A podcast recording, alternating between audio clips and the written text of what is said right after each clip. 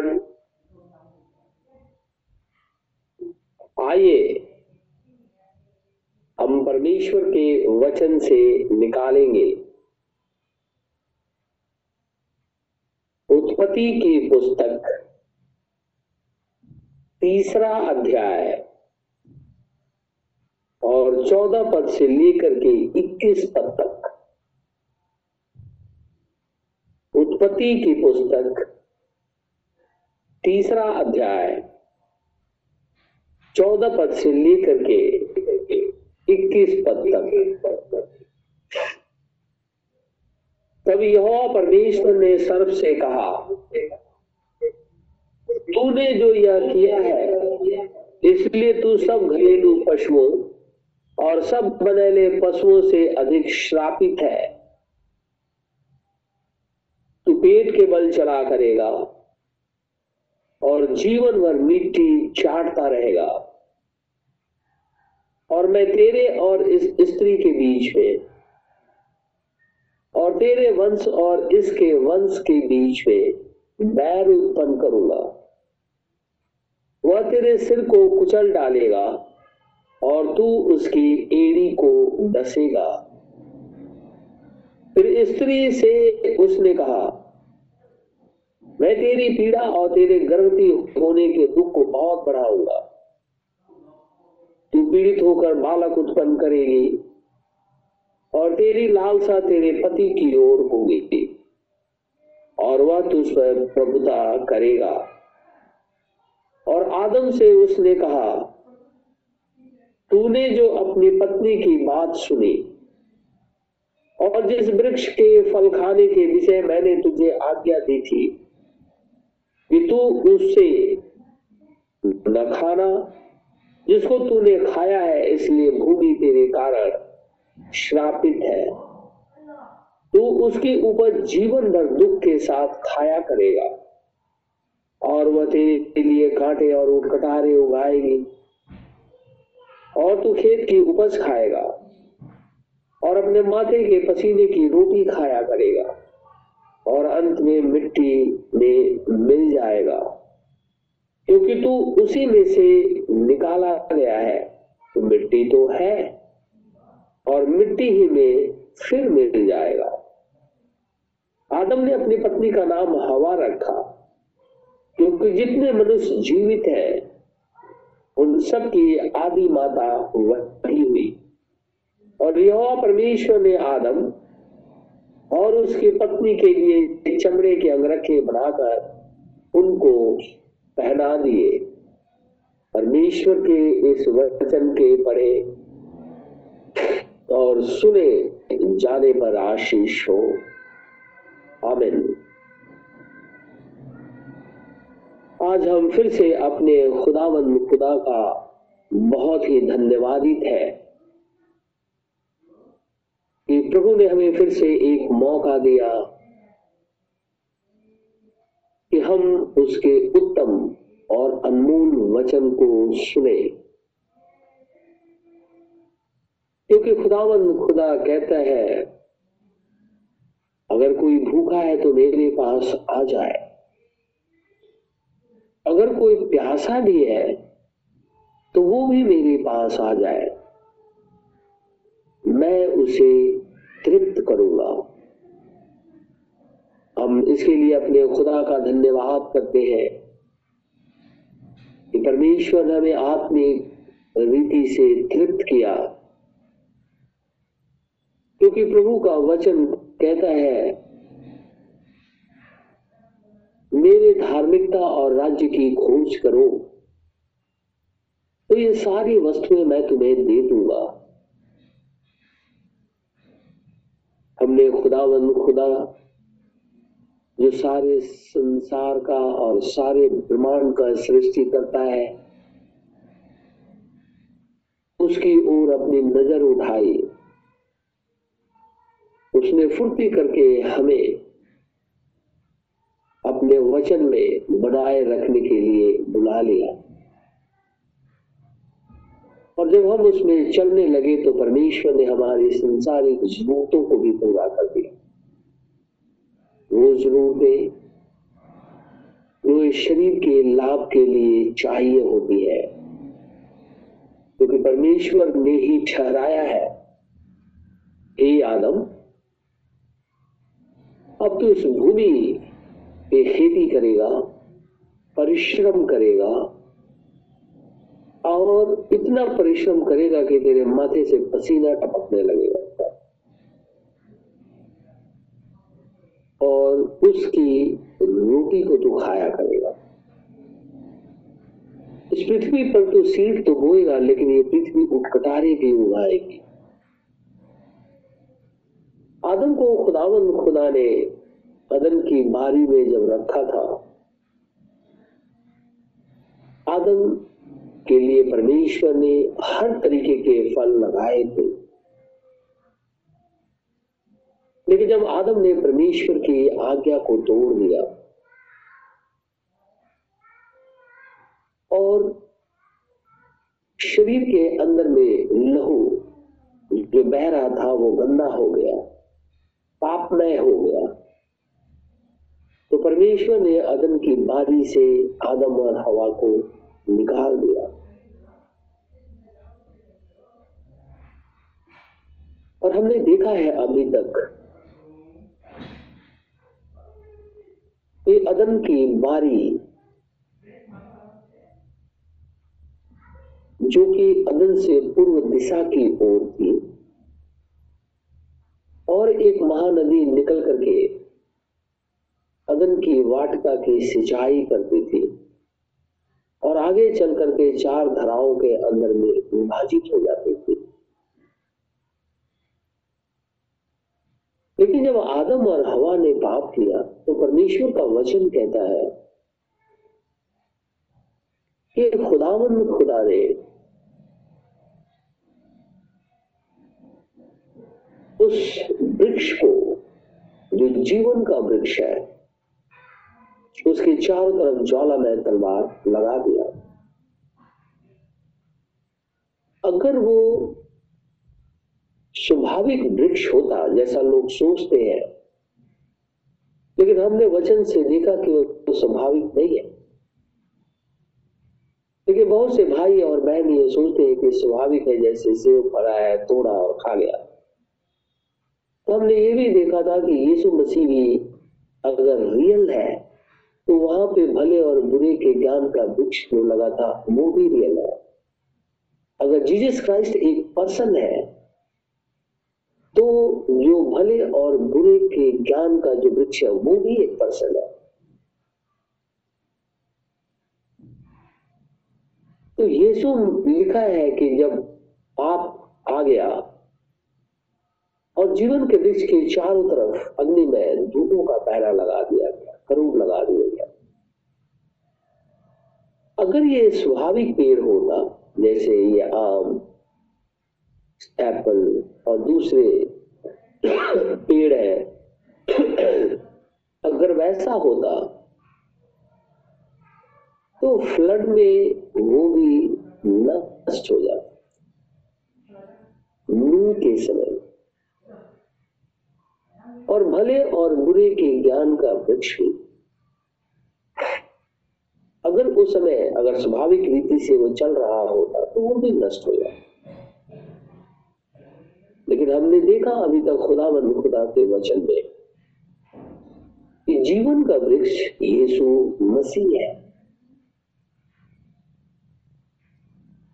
और जब यीशु मसीह जीवन का वृक्ष है तो यीशु मसीह सदैव जीवित है और आज भी मौजूद है। आत्मिक स्वाभाविक फल की बात नहीं। और जो आज्ञा तोड़ देना और पाप को ग्रहण कर लेना, मृत्यु को ग्रहण कर लेना, वो भी आज तक दिखाई देता है। वो फ्लड में खत्म नहीं हुआ। और अगर मुँह से खाया होता तो हमने उसको भी देखा था। वो तो तीसरी चौथी पीढ़ी में जाकर के खत्म हो जाता।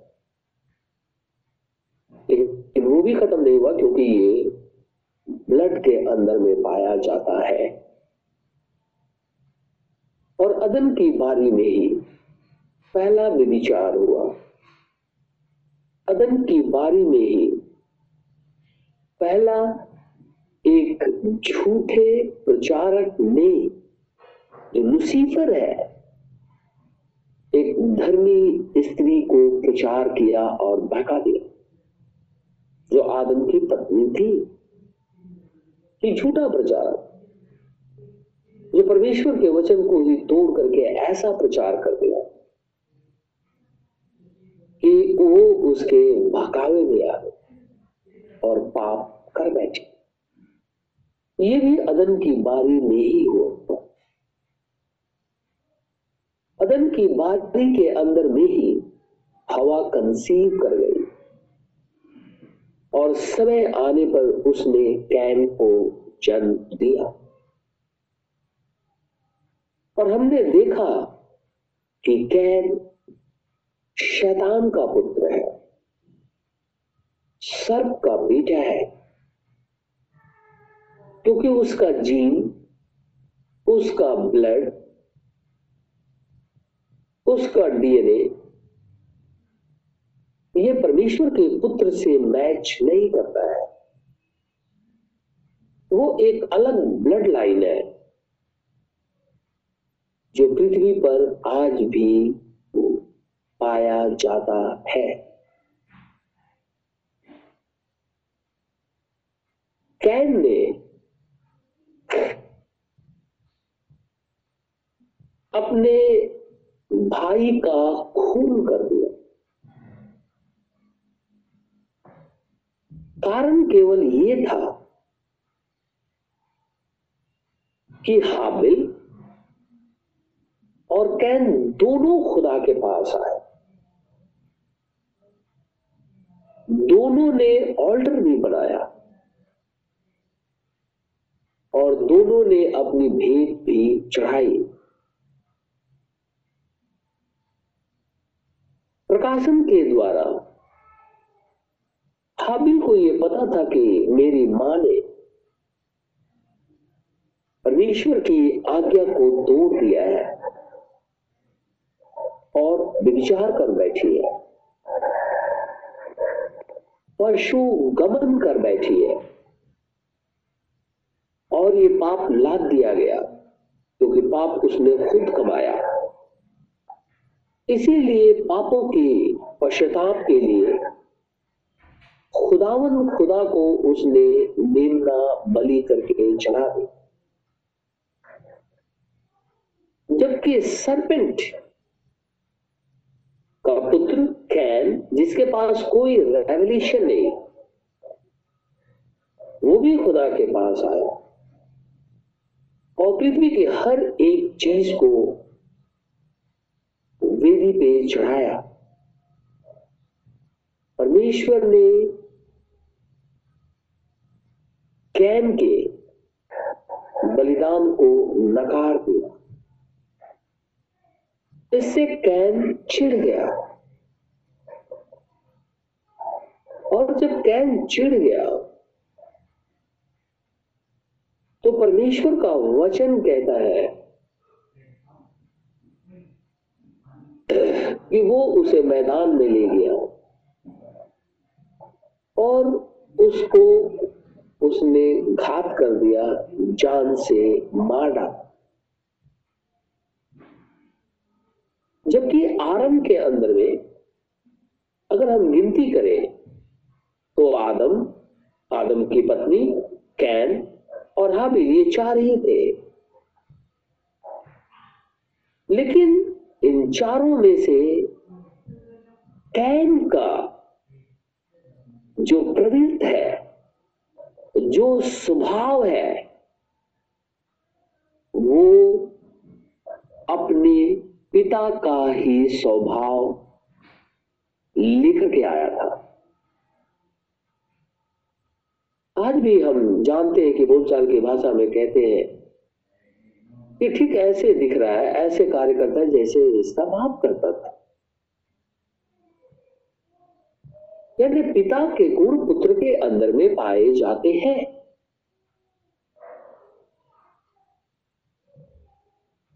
तो कैन, हमने देखा कि शैतान का पुत्र है सरपेंट का बेटा है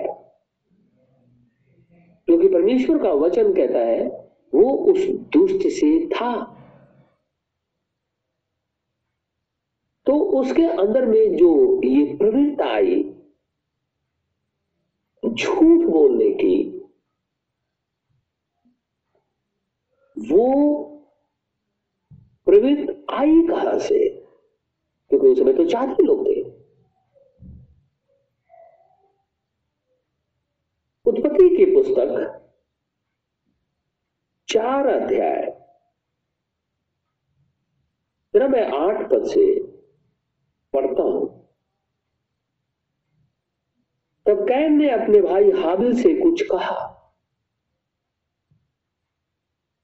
और जब वे मैदान में थे, तब कैन ने अपने भाई हाबिल पर चढ़कर उसे घात किया। तब यहोवा ने कैन से पूछा तेरा भाई हाबिल कहा है? खुदा ने सवाल किया एक कैन तेरा भाई कहाँ है?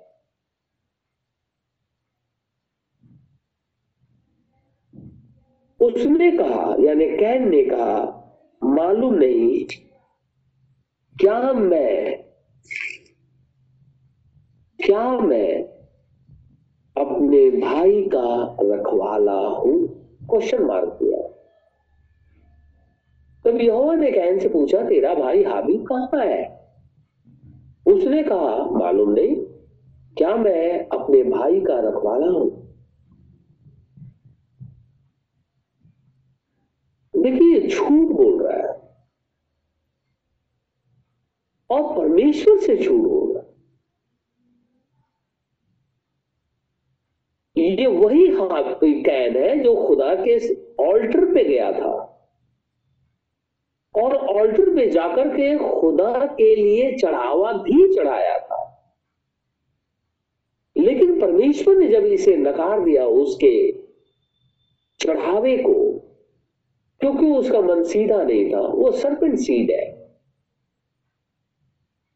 और खुदा भविष्य की बातों को जानता है। उसने अपने भाई का खून कर दिया और खुदा ने जब पूछा तो ये झूठ बोल रहा है कि क्या मैं अपने भाई का रखवाला हूँ? आखिर ये झूठी प्रवृत्ति उसके अंदर में आई कहाँ से?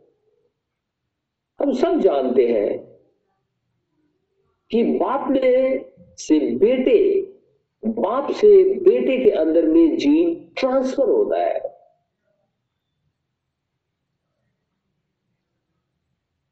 खुदावन खुदा आदम ने पाप कर दिया। तो शाम के समय खुदा वहाँ आया और वहाँ उसने आदम को आवाज़ लगाई, हे आदम हे आदम, तू कहाँ है? आदम ने खुदा से झूठ नहीं बोला। वो कहता मैं तेरा आवाज़ सुनकर के डर गया, क्योंकि मैं पेड़ के पीछे छुप गया हूँ, क्योंकि मैं नंगा हूँ। उसने बताया कि मैं नेक्ट हूँ। उसने तुझको किसने ये बातें बता दी कि तू नंगा है? क्या मैंने जिस फल को खाने के लिए मना किया था, तूने उसका फल खाया है? उसने कहा, स्त्री ने मुझे दिया, तब मैंने खाया है। ये अपनी बातों को खुदा को बोल रहा है, क्योंकि वो परमेश्वर का पुत्र है। लेकिन यहाँ पे कैन जब खुदा का सामना करता है, वो अनंत आत्मा का जो कि उजाले और अंधेरे का भी सृष्टि करता है, झूठ बोलता है। मैं अपने भाई का रखवाला हूँ। वो कहा जाता है, क्या करता है, क्या खाता है, कहा सोता है, इससे मुझे क्या लेना देना? मैं अपने भाई का रखवाला नहीं हूँ। लेकिन ये नहीं कह रहा है मैंने उसे जान से मार डाला है। आज भी हज़ारों, हज़ार कलेसियाएँ इस पृथ्वी के ऊपर में है। और वो सारे लोग खुदावन, खुदा की मेज पे आ जाते हैं। परमेश्वर के ऑल्टर पे आ जाते हैं। और ऑल्टर पे आकर के कुछ चढ़ाते भी है। लेकिन उनका मन सीधा नहीं होता। परमेश्वर उनके दान को ग्रहण नहीं करता। जैसे उसने कैन का कर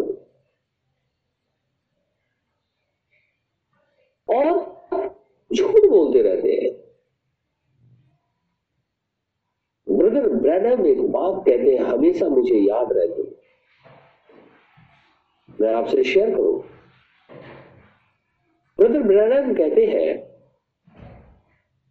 मैं एक शराबी के संग चल सकता हूँ, लेकिन एक झूठे के संग मैं नहीं चल सकता। जो झूठ बोलता रहता है, मैं उसके संग नहीं चल सकता।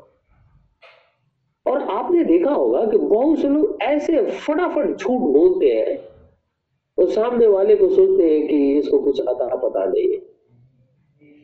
लेकिन बाइबल तो कहती है कि उसके पिता का गुण उसके पुत्र के अंदर में पाया जाता है।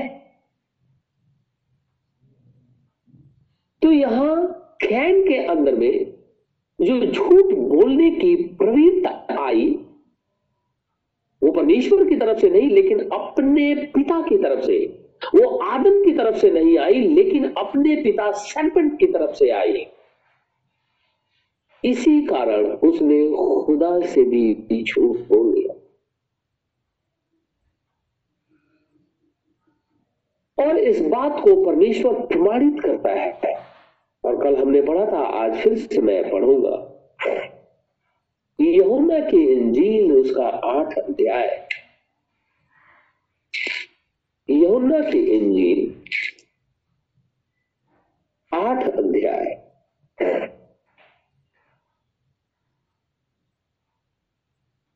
चौवालीस पद। कहता है, तुम अपने पिता शैतान से हो। और अपने पिता की लालसाओं को पूरा करना चाहते हो। वह तो आरंभ से हत्यारा है और सत्य पर स्थिर नहीं रहा। लिखा है, इंग्लिश में ही was a murderer from the beginning खूनी है वो। मर्डरर है। और लिखा हुआ है, वो सत्य पर स्थिर नहीं रहा। कि ये खूनी लोग सत्य पर स्थिर नहीं झूठ बोल दे रहे और बाइबल कहती है कि जब वो झूठ बोलता है तो अपने स्वभाव ही से बोलता है, क्योंकि वह झूठा है, वरन झूठ का पिता है। तो जब वो झूठ का पिता है तो उसी के बेटे ने जो कैन है, परमेश्वर से झूठ बोला।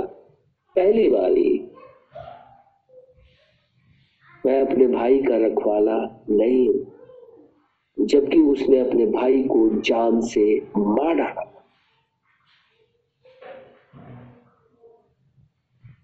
कैन के अंदर में अपने पिता शैतान का स्वभाव पाया जाता था।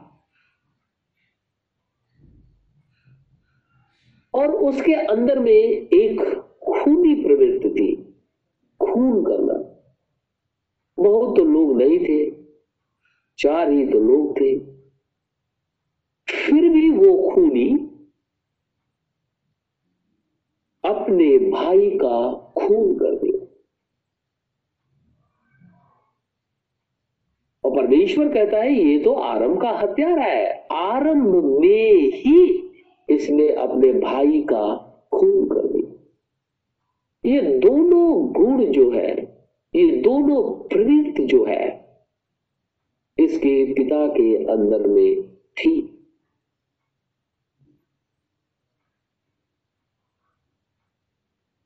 और जब उसका खून कर दिया, हाबिल का,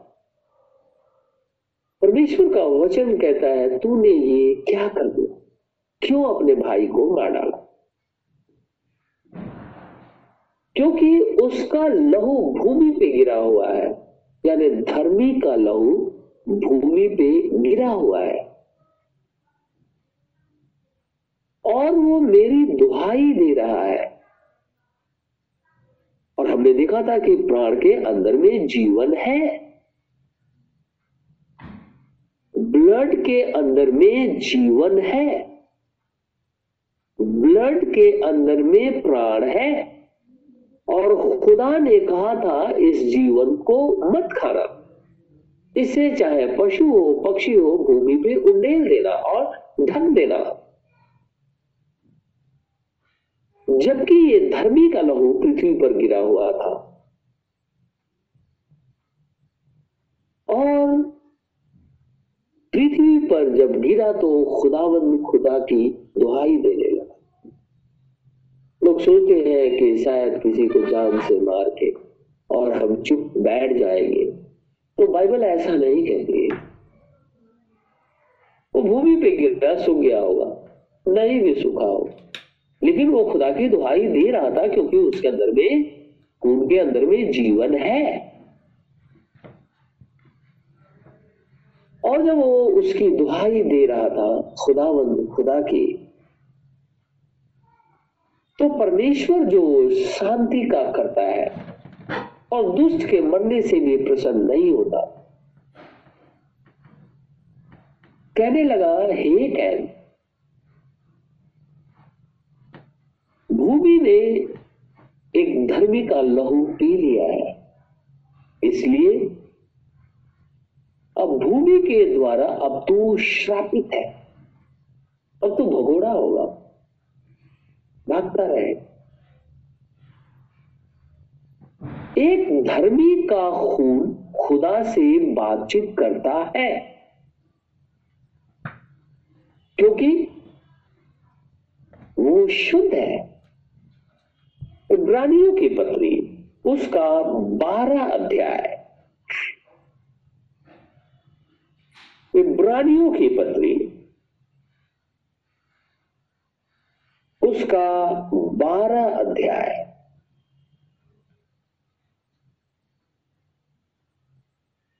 इब्रानियों की पत्री उसका बारह अध्याय।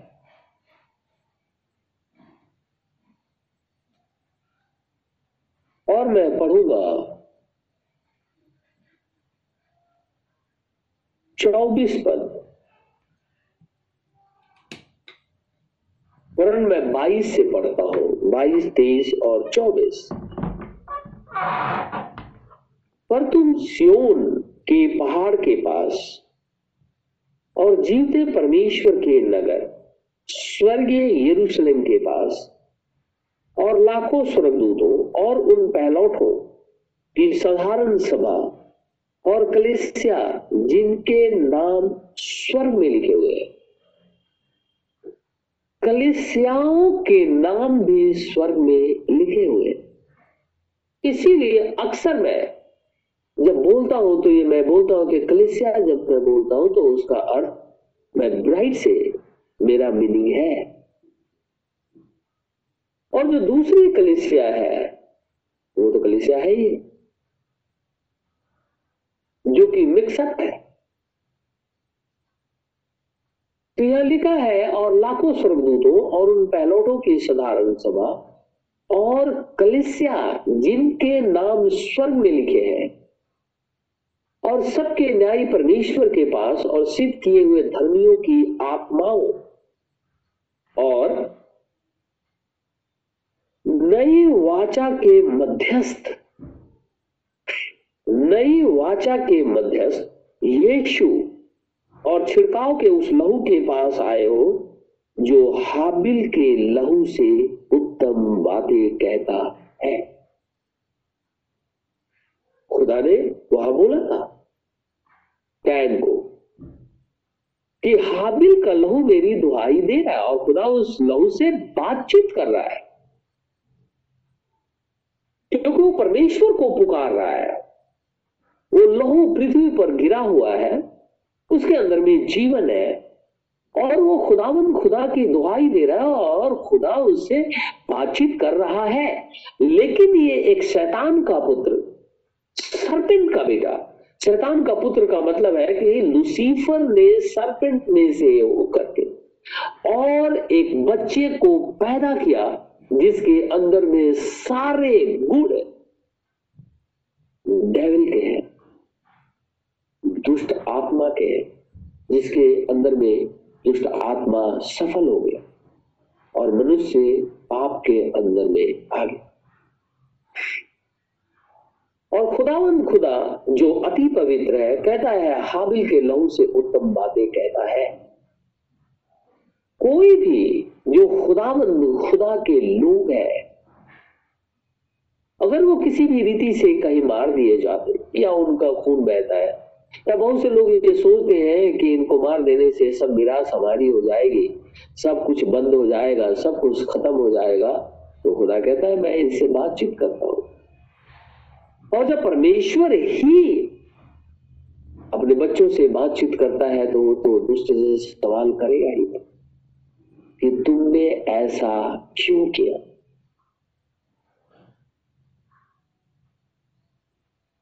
खुदावन खुदा का वचन जो सर्व सामर्थ्य है, वो कहता है कि कैन शैतान का पुत्र है। वो उस दुष्ट से है और दुष्ट केवल एक ही है और वो है लुसीफर और लुसीफर की सेना। अब हम आते हैं आदम की वंशावली। खुदावन, खुदा का वचन। जो सर्वशक्तिमान प्रभु परमेश्वर है, उसका वचन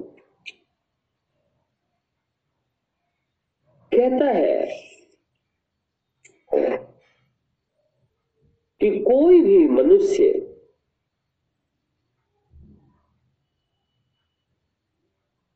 जो पहला उठा होता है, वो अपने पाप के अंदर में अधिकार रखता है।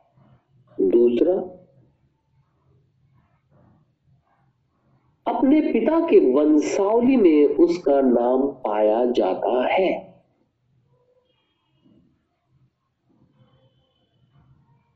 तो यदि कैन आदम का बेटा होता और पहला उठा भी होता तो उसका नाम आदम की वंशावली में आना चाहिए। और यीशु मसीह के वंशावली में भी आना चाहिए। परंतु कैन का नाम आदम और यीशु मसीह की वंशावली में नहीं पाया जाता।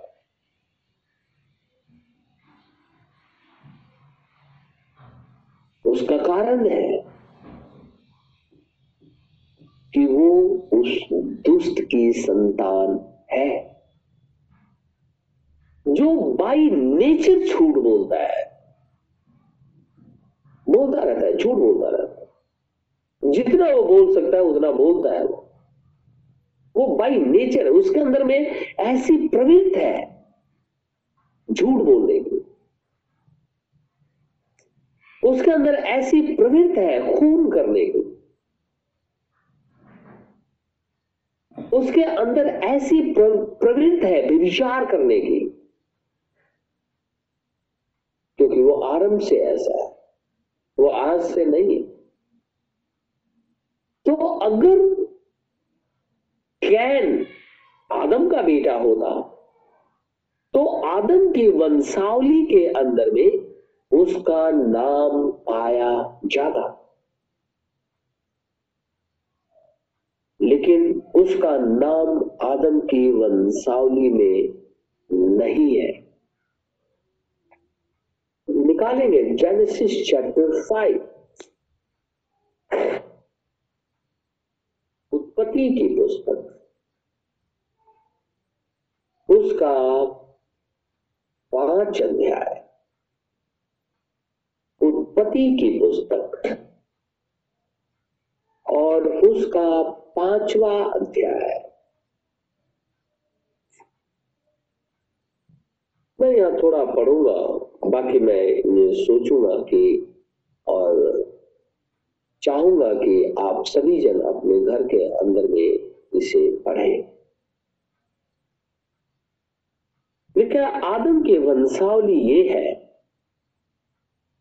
जब परमेश्वर ने मनुष्य की सृष्टि की, तब अपने ही स्वरूप में उसको बनाया।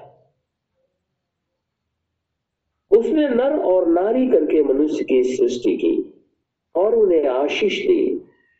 और उनकी सृष्टि के दिन उनका नाम आदम रखा। जब आदम 130 वर्ष का हुआ, तब उसके द्वारा उसकी समानता में उस ही के स्वरूप के अनुसार एक पुत्र उत्पन्न हुआ। उसने उसका नाम शेत रखा। शेत के जन्म के पश्चात आदम 800 वर्ष जीवित रहा। और उसके और भी बेटे बेटियाँ उत्पन्न हुई। इस प्रकार आदम की कुल आयु 920 वर्ष के पश्चात वो मर गया। जब शेर 105 वर्ष का हुआ, तब उसे एनोस का जन्म हुआ। लिखा है छह पद में, जब सेठ 105 वर्ष का हुआ, तब उसे अनोस जन्म हुआ। अनोस के जन्म के पश्चात सेठ 807 वर्ष तक जीवित रहा। उसके बाद नीचे इसकी वंशावली लिखी हुई है। कौन इसके बेटे हुए? लेकिन हम एक पद से अगर पाँच पद तक देखते हैं तो यहाँ पर शेत का नाम पाया जाता है। क्योंकि शेत आदम के स्वरूप में था। लेकिन कैन अगर पहला था, पोता तो उसका नाम पाया जाता, शीत का नाम नहीं पाया जाता। लेकिन परमेश्वर का वचन कहता है कि यहाँ सेत का नाम, आदम के बाद सीधा सेत का नाम आता है, उसकी वंशावली में। और हाबिल का भी नाम नहीं है, और हाबिल का नाम इसलिए नहीं है क्योंकि हाबिल जो है, उसकी वंशावली रुक गई क्योंकि वो मार दिया गया। हमने देखा होगा संसारिक रीति से भी जिसकी वंशावली रुक जाती है, वो पिता में उतना काउंट नहीं होता है। चूँकि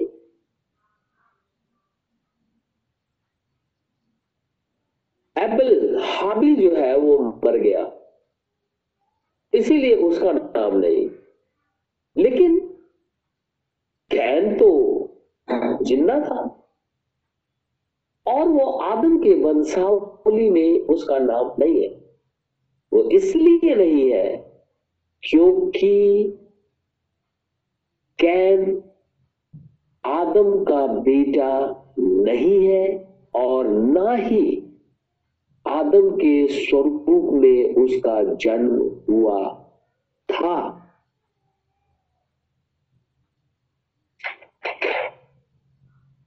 लुका के इंजील तीसरा अध्याय। लुका के इंजील। और उसका तीसरा अध्याय।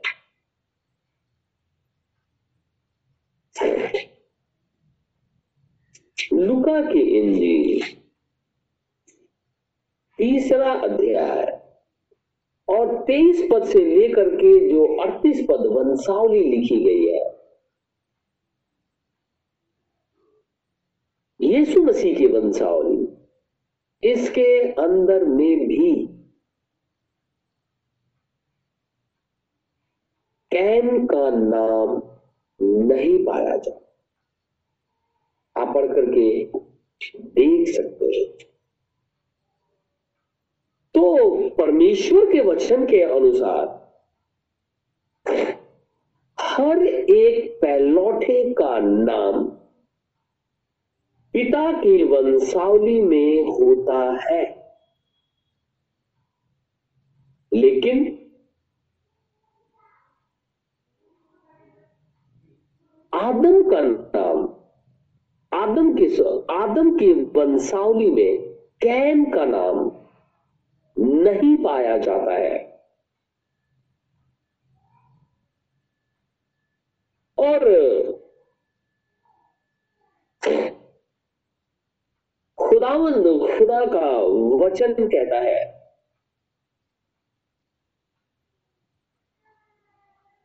उत्पत्ति की पुस्तक उसका तैतालीस अध्याय।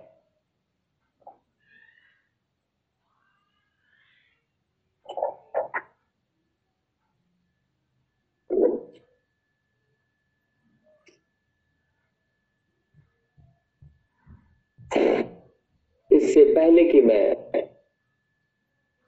उत्पत्ति पैतालीस पढ़ू, एक वर्ष में निकालूँगा फ़र्स्ट क्रॉनिकल चैप्टर वन पहला इतिहास, उसका पहला अध्याय। पहला इतिहास और उसका पहला अध्याय। पहला इतिहास पहला अध्याय। यह वंशावली दी है आदम से अब्राहम तक। और मती की इंजील पहले अध्याय में पढ़ेंगे। तो वहाँ अब्राहम से लेकर के और यीशु मसीह तक की वंशावली है। लुका के इंजील में भी हम देखेंगे क्योंकि वो नीचे से ऊपर की तरफ़ है। इसीलिए वहाँ पे आदम नीचे आकर के और यहाँ लिखा है कि वो परमेश्वर का पुत्र था। तो यहाँ आदम से अब्राहम तक की जो वंशावली है, लिखा है आदम और आदम का बेटा हुआ शेत। और शेत से एनोस फिर केनान महले येरेद हनो मधुसेला लमेक नू शेम, आम, और ये पे नू तक आ गया। और ये सारी वंशावली यहाँ लिखी हुई है। लेकिन एक पद से लेकर के, और अगर हम दो पद या तीन और चार भी पढ़ते हैं तो हम इसमें देखते हैं कि कैन का नाम अपने पिता के वंशावली में नहीं पाया जाता है। अब जो भाई और बहन इस बात पे अगर वो विश्वास नहीं करते हैं तो वो खुद जवाब देंगे कि आदम की वंशावली, जो परमेश्वर के वचन में मती की इंजील लुका के अंदर और फ़र्स्ट क्रॉनिकल के अंदर में, पहला इतिहास के अंदर में लिखा हुआ है, वहाँ पे कैन का ज़िक्र क्यों नहीं जबकि परमेश्वर का वचन कहता है कि पिता के अंदर में पुत्र का अधिकार है। और पहलौठे का नाम आता है। ये खुदा का वचन कह रहा है। अब हम निकालेंगे जेनेसिस चैप्टर 43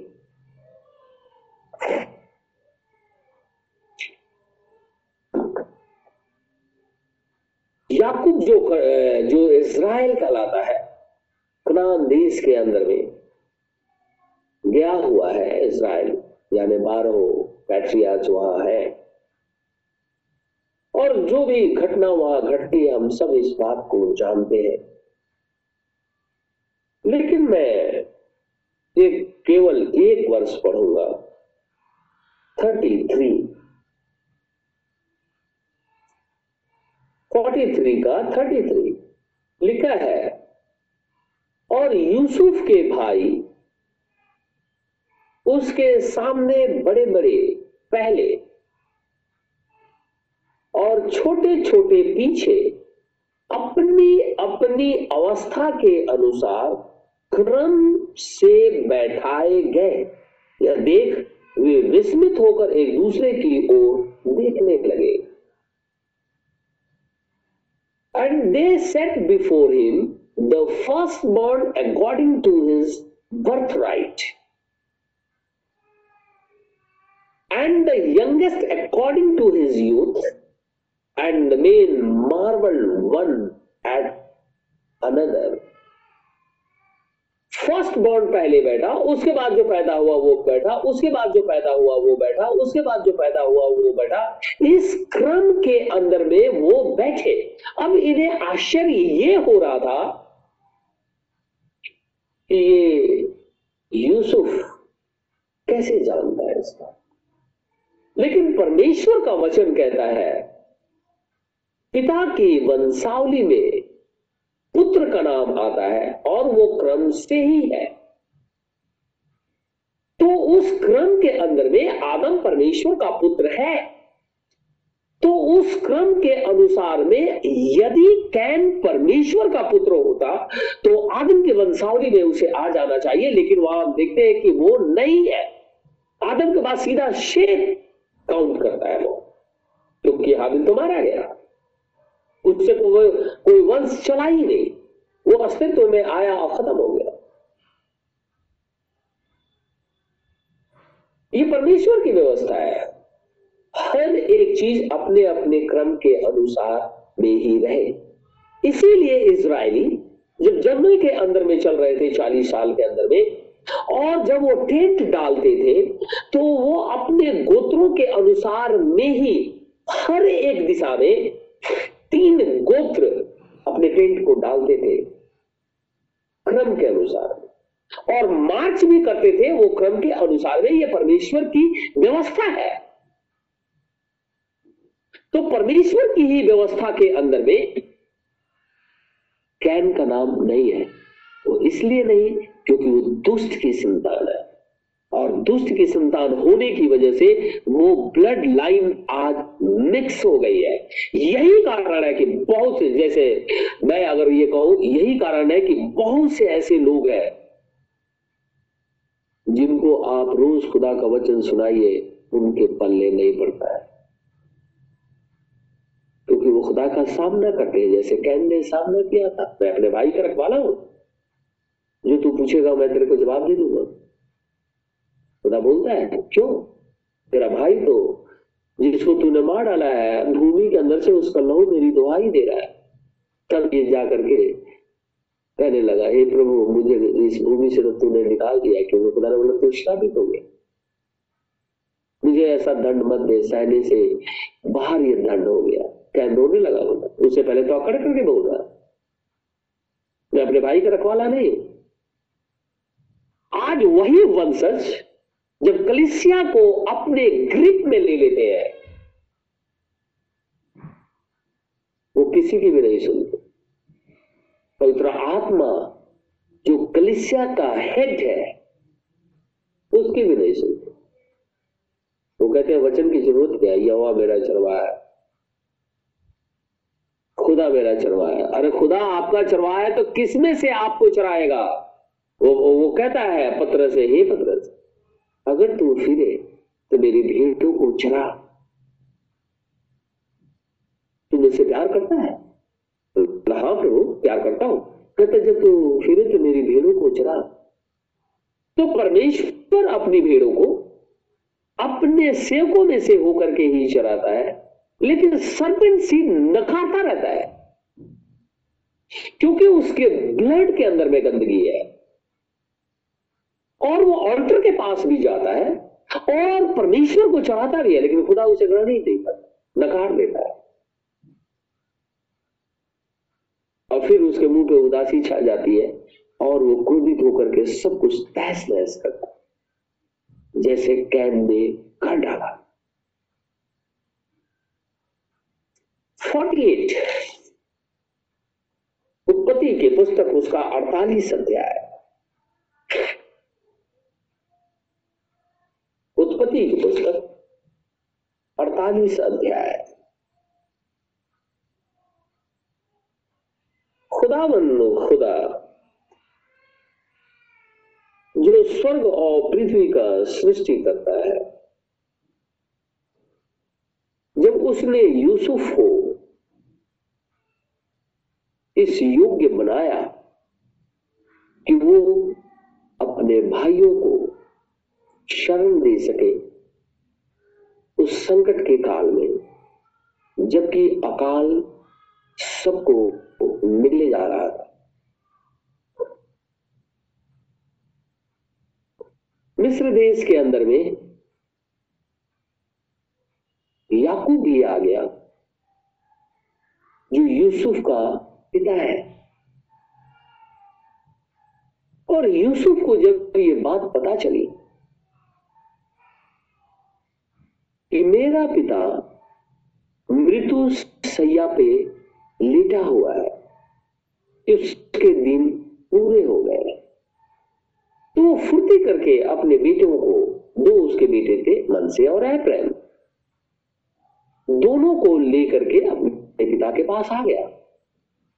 और आकर के कहने लगा, हे पिता, तू ऐसा कर मेरे बेटों को आशीष दे, ताकि मेरे बेटे इज़राइल के गोत्र में शामिल हो जाए। क्योंकि यूसुफ ने एक अन्य जाति स्त्री से विवाह किया था। मनसे को यूसुफ ने, जैसे उसका पिता सामने बैठा है तो मनसे को इस रीति से खड़ा कराया, यूसुफ ने अपने पिता के सामने कि जब आशीष देने के लिए याकूब अपना हाथ बढ़ाए तो मनसे के सिर पे रख दे, यानी राइट साइड में खड़ा कर दिया। एप्रेम चूँकि छोटा था, इसीलिए उसने उसको बाएँ हाथ की तरफ़ खड़ा कर दिया। याकूब अपनी चरवाई पे बैठ गया, खुदा की दुहाई देने लगा। ये वही खुदावन खुदा है जिसने मुझे दर्शन दिया। मेरी सहायता की, मेरे संग बना रहा। और मेरे सुख दुख में सदैव मेरे संग बना रहा। और आज समय आ गया है कि मैं इस दुनिया से कूच करूँ। लेकिन इससे पहले जब वो अपने हाथ को बढ़ाया परमेश्वर का वचन कहता है, वो अपने हाथ को क्रॉस कर लिया। अपने राइट हैंड को, दाहिने हाथ को एप्रिन के ऊपर में रख दिया, जबकि एप्रिन छोटा है। और लेफ़्ट हैंड को बाएँ हाथ को उसने मनसे के ऊपर रख दिया, जबकि मनसे बड़ा है। और इज़राइली व्यवस्था के अनुसार में, अभी हमने पढ़ा था, क्रम में बैठे हुए थे, इज़राइली व्यवस्था के अनुसार में पहलौठे का अधिकार जिसके पास है, उसको आशीष पहले, उसके बाद बचे हुए को। जो पहलौठा है, उसे आशीष पहले दी जाएगी। इसीलिए मिस्र देश के अंदर में ये क्रम से बैठे हुए थे। और जब इनको ये पता चला कि अरे, हम तो ठीक क्रम से बैठे हुए हैं कि बड़ा कौन है, फिर छोटा कौन है, फिर छोटा कौन है, फिर छोटा कौन है तो एक दूसरे का मुँह देखने लगे थे ये। ये कैसी अजीब सी बात हो गई यहाँ पे? ये कैसे जानता है इन बातों को? और आशीष याकूब अब देने लगा। जब वो आशीष दे रहा था, दिया भी तो यूसुफ बोल पड़ा। अपने पिता से कहने लगा, हे पिता, देख, ऐसा है। मन से बड़ा है और एप्रेम छोटा है। इसलिए बर्थ राइट जो है वो मन से का है। और तूने अपना राइट हैंड जो है वो एप्रेम के ऊपर में रख दिया। पिता, ऐसा ना कर। तो लिखा हुआ है, याकूब कहने लगा, अठारह पद में पढ़ता हूँ। याकूब कहने लगा और यूसुफ ने अपने पिता से कहा, हे पिता, ऐसा नहीं, क्योंकि जीठा यही है, यानी मन से। अपना दाहिना हाथ इसके सिर पर रख, यानी मनसिक के सिर के ऊपर में रख। उसके पिता ने कहा, नहीं, सुन हे मेरे पुत्र, मैं इस बात को भली भांति जानता हूँ यदि इससे भी मनुष्यों की एक मंडली उत्पन्न होगी और वह भी महान हो जाएगा तो भी इसका छोटा भाई इससे अधिक महान हो जाएगा और उसके वंश से बहुत सी जातियाँ निकलेंगी। जो बर्थ राइट जेठे को है, वो बर्थ राइट छोटे को मिल गया। अदम की बारी के अंदर में आदम परमेश्वर का पुत्र है। तो अगर कैन आदम से पैदा होता तो बर्थ राइट उसका होता कि वो ब्लेसिंग का भागीदार होता और सारी चीज़ें उसे मिलती और पिता के वंशावली में उसका नाम होता। लेकिन हम वहाँ देखते हैं छुटका, अर्थात शेद का नाम आ गया। कारण, कैन दुष्ट की औलाद है। इसीलिए अदन की बारी के अंदर में वो कोई एप्पल नहीं था। वो बेविचार था, जिसको सरपेंट ने स्त्री के साथ कर दिया। एक पशु ने, बाइबल कहती है वो पशु है। लिखा है कि जितने फ़ील्ड के पशु थे, उसमें सबसे ज़्यादा धूर्त था ये सर तो वो बिस्ट है, पशु है। लेकिन वो मिलता जुलता है। उस पशु ने परमेश्वर की सर्वोत्तम सृष्टि के साथ में विचार करके अपने वंश को पृथ्वी पर लेकर के आया। इसीलिए कैन का नाम आदम की वंशावली में नहीं उसमें से वो निकाल दिया गया। आज भी ऐसा ही है। कोई ये दावा करे कि मैं सबसे पहले जानता हूँ, बहुत लोग आपने देखा होगा, दावा ठोक देते हैं। अरे आज आपने बपतिस्मा लिया है। मैं आपसे पचासों साल पहले, पचास साल पहले बपतिस्मा लिया है। आप दस साल के होंगे, पाँच साल के होंगे, तब से मैं बपतिस्मा लिया और नबी के संदेश को जानता हूँ। इससे क्या फ़र्क पड़ता है? पचास साल से आप परमेश्वर को नकार रहे हो। और परमेश्वर ने अगर किसी को खड़ा कर दिया तो आप उसको भी नकार रहे हो। इसलिए क्योंकि आप खुदा के वंश को जानते नहीं। क्योंकि परमेश्वर कहता है, मैं उजाले और अंधेरे दोनों का सृष्टि करता हूँ। और खुदा कहता है, मैं जिसके ऊपर रहम करना चाहूँ, उसी के ऊपर मैं रहम करूँगा। तू कौन है मेरे से सवाल करने वाला? कैन ने भी पहले सवाल किया, खुदा ने किया था। कैन ने उसका जवाब दिया, उल्टा दिया। मैं अपने भाई का रखवाला हूँ। मुझे क्या पता कहा जाता है कहा क्या करता है। लेकिन ये नहीं कहता है, मैंने उसका खून कर दिया है, मुझे माफ़ कर क्योंकि वो हिंसक प्रवृत्ति, झूठ बोलने वाली आत्मा उसके अंदर में समाई हुई है, क्योंकि वो उसी वंश से है, जिस वंश को खुदा नकार देता है। प्रभु हम सबको आशीष और बरकत दे। आमिन। दुआ करेंगे। धन्यवाद मेरे परमेश्वर, धन्यवाद मेरे खुदावन खुदा। इस सारी सृष्टि को बनाने हारा प्रभु परमेश्वर, तेरा धन्यवाद। जीवन के कर्ता हमारे उद्धार करता प्रभु यीशु मसीह, तेरा धन्यवाद। बरकत और आशीष देने हारा खुदाया, तेरा धन्यवाद। क्योंकि तू धर्मी है, तू पवित्र है, तू अति पवित्र। इसलिए तेरी महिमा सबसे ऊँचे स्थानों में बनी है। हे प्रभु, अपनी आत्मा हमारे अंदर बनाए रहे ताकि से तेरी महिमा प्रकट होती रहे। विनती करता हूँ एक बार फिर से, खुदा देख कोरोना बड़ी तेज़ी से पृथ्वी पर फैल गया फिर से। लोगों के जी में जी नहीं है, लोग मर रहे हैं। ऐसी परिस्थिति के अंदर में मैं चाहता हूँ तू अपने बच्चों की सुधी ले।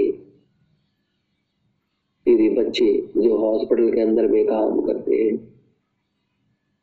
कहीं और नौकरी पे जाते हैं, अपनी रोजी रोज़गार करने के लिए घर से बाहर निकलते हैं, अपने प्रियजनों से मिलने के लिए निकलते हैं, या अपनी जरूरतों को पूरा करने के लिए घर से बाहर निकलते हैं।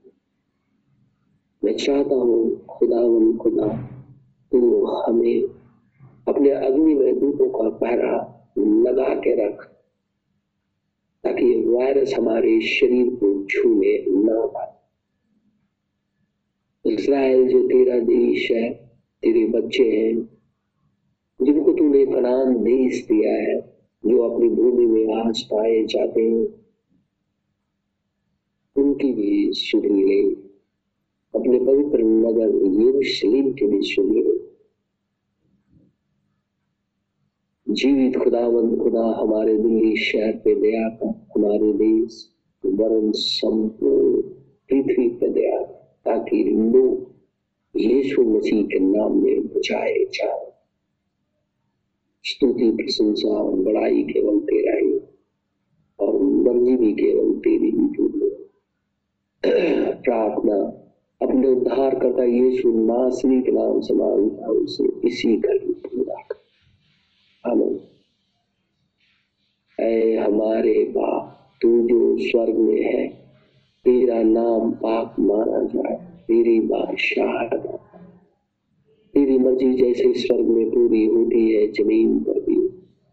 हमारे रोज की रोटी आज हमें जिस प्रकार हम कसूरवारों को माफ़ करते तो मेरे कसूरों को माफ़ कर। हमें अजमाइश में न पड़ने में परंतु बुराई से बचा, क्योंकि बादशाह कुदरत और चला हमेशा तो आमिन आमिन।